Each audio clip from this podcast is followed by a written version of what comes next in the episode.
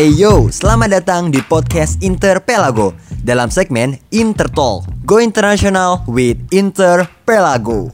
Berita-berita terupdate satu bulan belakangan ini di dunia jelas jumlahnya sangat banyak dan tentu saja selalu hangat dan penuh kontroversial untuk dibicarakan. Dan di sini di Intalk Pelago kami merangkumnya dalam tema The Eight Hottest Morning Global Update. Dimulai dari nomor 8 merebaknya COVID-19 dengan sangat cepat ke berbagai negara di dunia. Seperti yang kita ketahui, bahwa virus corona ini muncul dimulai dari Wuhan, Tiongkok.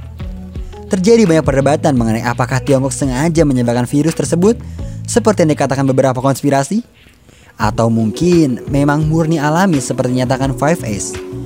Virus corona mulai teridentifikasi muncul pada awal tahun 2020 di Wuhan, Tiongkok Meskipun sebenarnya dari akhir tahun 2019 sudah tercium aroma-aroma bahwa virus tersebut akan menyebar.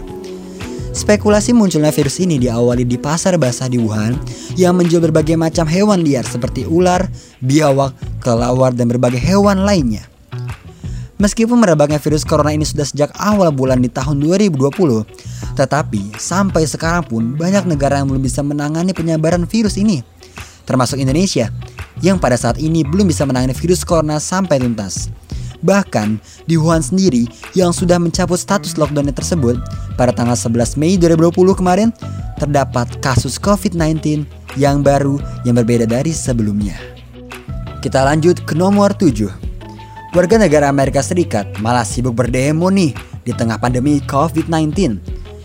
Di tengah pandemi mengkhawatirkan banyak masyarakat, warga negara Amerika Serikat justru malah sibuk berdemo atas aturan stay at home yang diterapkan pemerintah. Warga negara Amerika Serikat berpikir bahwa aturan stay at home ini sudah tidak efisien dan terlalu berlebihan. Juga menurut mereka, stay at home ini dapat menghambat perekonomian negara.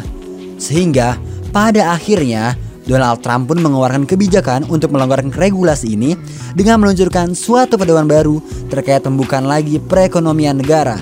Wah, ada-ada saja ya warga Amerika Serikat. Selanjutnya, berita nomor 6. Dianggap menutupi informasi, Tiongkok digugat dunia. Tiongkok merupakan negara yang pertama kali mengalami outbreak atas virus corona ini. Sehingga pada akhirnya virus ini pun berhasil merebak ke berbagai negara di dunia, mulai dari Italia, Spanyol, Indonesia, bahkan Amerika Serikat. Oleh karena itu, negara-negara lain yang mendapatkan kerugian akibat merebaknya virus corona di negara mereka pun akhirnya menuntut Tiongkok yang dianggap menutupi sesuatu terkait penyebaran virus corona ini. Seperti halnya Inggris yang menggugat sekitar 61 ribu triliun, kemudian Israel sekitar 90 ribu triliun, dan Jerman yang bahkan menuntut sekitar 400 ribu triliun. Tentu saja ini bukan nilai yang sangat kecil, namun kenyataannya Tiongkok tidak dapat digugat nih. Mengapa? Menurut seorang pakar dari Yale University, Stephen L. Carter, yang menyatakan bahwa Tiongkok dilindungi oleh doktrin kekebalan kedaulatan, yang mana doktrin ini dapat membuat Tiongkok tidak dapat digugat atas merebaknya virus corona. Namun, dengan kata lain, Tiongkok juga tidak dapat menggugat negara lain, sehingga doktrin ini bersifat timbal balik. Tapi ya sama saja, telah merugikan beberapa negara. Bahkan tadi Jerman sampai 400 ribu triliun Wah, wah, wah, wah. Yuk kita lanjut ke berita kelima. Peretasan data Zoom yang meresahkan pengguna. Sempat geger nih berita mengenai peretasan ratusan ribu akun Zoom yang katanya dijual di dark web. Bahkan ada beberapa orang yang benar-benar mengalami peretasan secara langsung. Contohnya ketika menjalani kuliah online ada yang tiba-tiba wajah dari orang tersebut berganti dengan pria bertopeng yang menyeramkan. Bahkan ada pula yang smartphone-nya dihack dan diretas. Lalu semua filenya hilang dan hacker tersebut juga mengancam teman-teman di sekitarnya.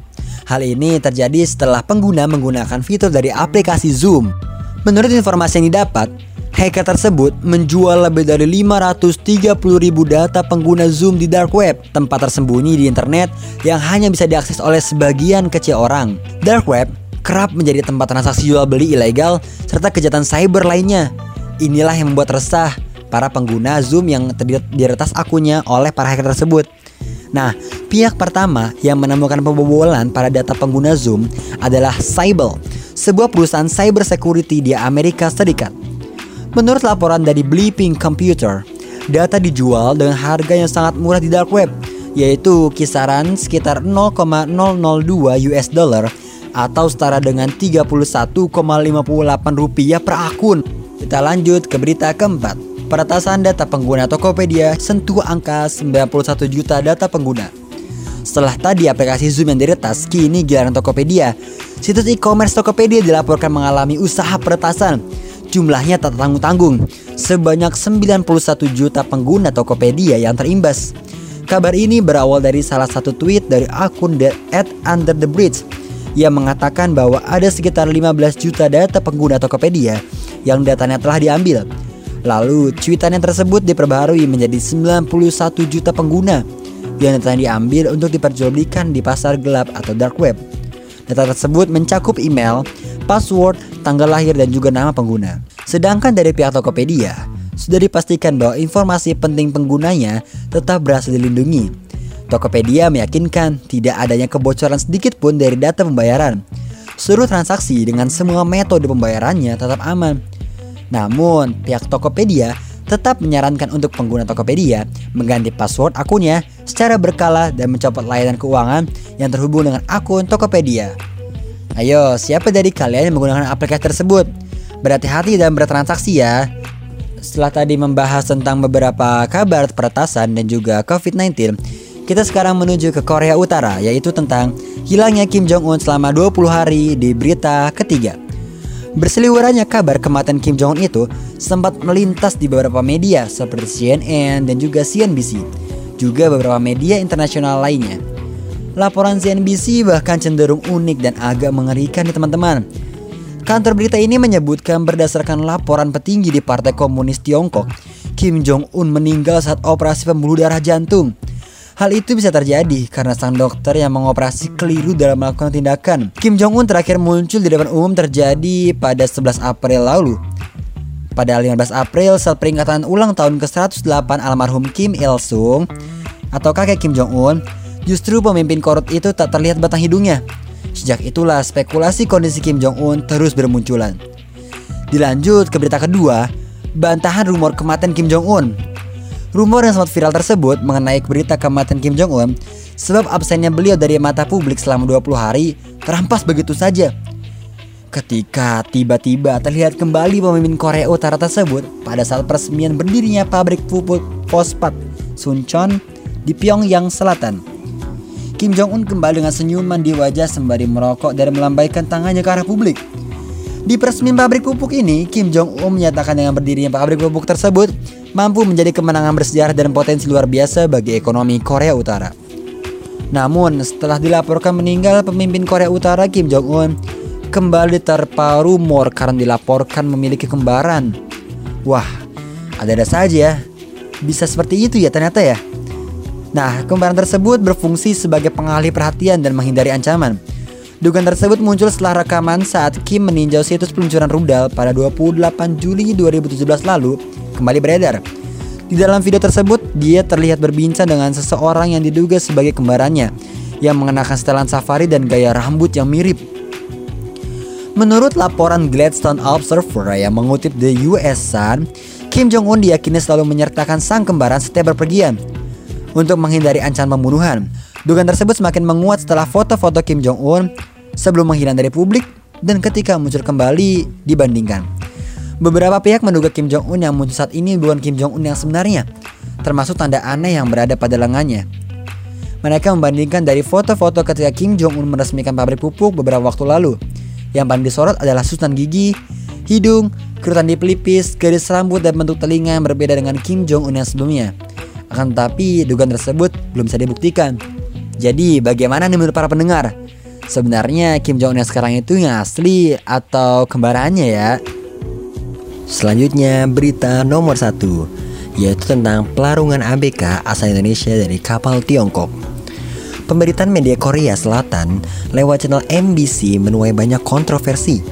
Pasalnya, terdapat video yang menunjukkan adanya ABK atau anak buah kapal asal Indonesia yang dilempar dan dibuang ke laut. KBRI Beijing telah menyampaikan nota diplomatik untuk meminta klarifikasi kasus ini. Dan penjelasannya, Kemlu Tiongkok mengklaim pelarungan ini sudah disesuaikan praktik kelautan internasional untuk menjaga kesehatan para awak kapalnya. karena ABK asal Indonesia ini diduga terkena penyakit menular. Namun dikabarkan pula bahwa para ABK asal Indonesia ini ternyata tidak mendapatkan perlakuan yang sesuai selama bekerja di kapal tersebut, seperti jam kerja yang berlebihan hingga upah yang tidak sesuai. Retno Marsudi, sebagai Menteri Luar Negeri Indonesia, mengatakan dalam konferensi pers secara daring pada tanggal 7 bulan Mei bahwa pihaknya telah mengadakan komunikasi dengan Dubes Tiongkok terkait kasus itu. Salah satu yang dituntutnya adalah tanggung jawab dari perusahaan Tiongkok yang memperkerjakan para ABK. Semoga saja masalah ini segera diselesaikan ya dan semoga para keluarga bisa mendapatkan keadilan. Teman-teman, jadi mungkin hanya itu yang bisa saya sampaikan. Sampai jumpa di lain waktu. Stay tune and go international with Inter Pelago.